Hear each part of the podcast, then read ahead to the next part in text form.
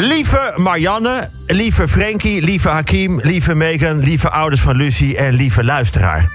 Maandag 6 mei, afgelopen weekend won Ajax in de Kuip de bekerfinale van Willem II. Het werd 4-0 en ik mocht erbij zijn om voor de wedstrijd en in de rust de mooiste grasmat van het eh, land te onderhouden. Zeg maar de taakstraf die 5 miljoen mannen en vrouwen in Nederland graag zouden willen krijgen. En ik stond bij de spelerstunnel toen de spelers voor de warming-up het veld opkwamen. En daar kwamen ze aan, Frenkie de Jong en Matthijs de Ligt, de twee jongsten bij Ajax. Ik had ze ooit eerder tegen Willem II het veld op zien komen bij hun debuut in 2016. Maar toen waren ze niet met z'n tweeën, toen waren ze met z'n drieën. Dus ik kijk nog even om de hoek de spelerstunnel in. En als ik mijn ogen dicht doe, dan zie ik Nouri lachend aankomen. Als ik mijn ogen open doe, loopt net Hakim Ziyech langs. Hij slaat met zijn hand op zijn hart, alsof hij wil zeggen... Kijk, ik heb Appie bij me. 4-0 werd het. En ik hoor mezelf nog zeggen... dat kan het dinsdag bij Liverpool tegen Barcelona ook nog wel eens worden. Ik werd keihard uitgelachen. Ah, zeiden ze, laat het voorspellen maar over aan de meeste voorspeller. En die zegt dat Barcelona wint van Liverpool met 2-1. Ik zeg, oké, kan. Het is een voorspelling. Meghan Markle, de vrouw van prins Harry, staat op het punt van bevallen. Volgens betrouwbare bronnen is zij vandaag zelfs al bevallen. Maar het mag niet, nog niet in de openbaarheid, want ze willen dat eerst aan Meghan zelf gaan vertellen.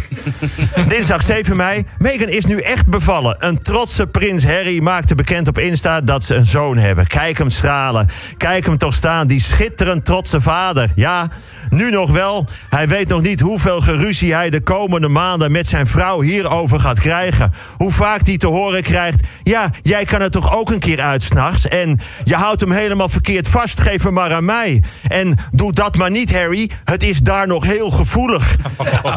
en ja, Harry, jij kan lekker naar je werk, maar ik kan al maandag geen kant op. En hoezo? Jij past vandaag wel even op je zoon. Je bent zijn vader, niet zijn oppasser. Tiger Woods heeft van president Trump de Medal of Freedom, de hoogste presidentiële onderscheiding gekregen voor zijn verdiensten voor het land. Oké, ik kan niet zo goed golfen als Tiger, maar de rest waar hij onbekend staat, daar ben ik ook vrij goed in. De sultan van Brunei heeft de invoering van de doodstraf op basis van de sharia-wetgeving alsnog opgeschort. Twee weken geleden zei de sultan nog dat homoseksualiteit met de dood door stediging kon worden bestraft. Dat leidde tot veel internationale kritiek, maar nee, zegt de sultan, het is allemaal een misverstand van die steniging van Wat hem betreft blijft het gewoon bij het met hun hoofd naar beneden van een toren afgooien.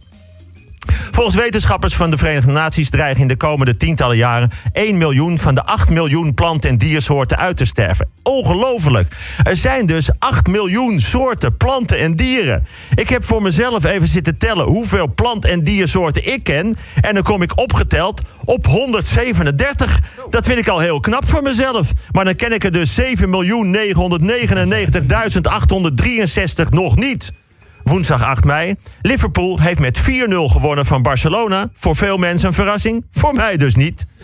De hele luchtvaart zit met een groeiend kofferprobleem. Op elke koffer zit tegenwoordig een toeslag van gemiddeld 40 euro. Dat is even duur als een kop koffie en een muffin op Schiphol.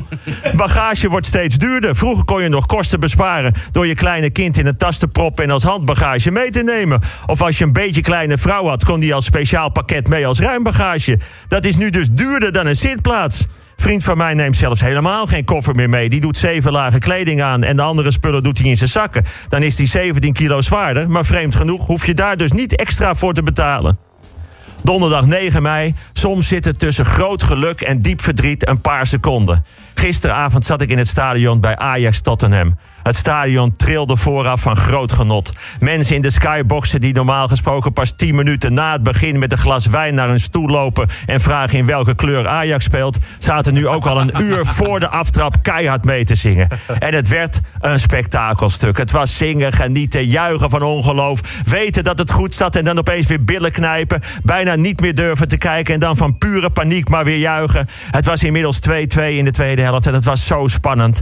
Als kind ging ik vroeger dan achter de bank zitten met mijn oren dicht en hopen dat het goed kwam. Ja, dat deed ik ook als juffrouw Ooievaar bij de Fabeltjeskrant nadeed tegen Mom voor de Mol. Maar daar gaat het nu niet om. Het was verschrikkelijk spannend. Het was nog steeds 2-2 en het was al de 80ste minuut. Sier schiet nog op de paal. Het stadion zat op ontploffen. Vertongen, yo, kop voor de Spurs op de lat. We houden elkaar vast. Iedereen heeft wel iemand vast. De 90ste minuut. Ja, we gaan naar de finale. Nee, Tottenham scoort in de 95ste minuut. 8 seconden voor tijd. Het is over. Het is een halve minuut doodstil in het stadion. Maar dan begint iedereen weer te zingen, heel hard te zingen. Een eerbetoon in tranen. Het is een jongensdroom met een slecht eind. Als we het stadion uitlopen, zegt iemand die de stemming er een beetje in wil houden tegen mij. Nou, laten we dan maar het Songfestival winnen. Kijk, soms vraag je er ook wel een beetje om om op je bek geslagen te worden en een liter bier over je hoofd te krijgen. Alles heeft te maken met timing. Dat snapt mijn vrouw nu ook wel. Vrijdag 10 mei, inmiddels gaat het leven al lang gewoon weer door. De naam van het zoontje van Harry en Meghan is Archie. Leuk Archie, zijn vader heeft een baardje. Maar over kinderen gesproken, nog even naar het begin van de week. De Belgische politie vond maandag het lichaam van de sinds zaterdag vermiste Julie van Espen in het Albertkanaal bij Antwerpen.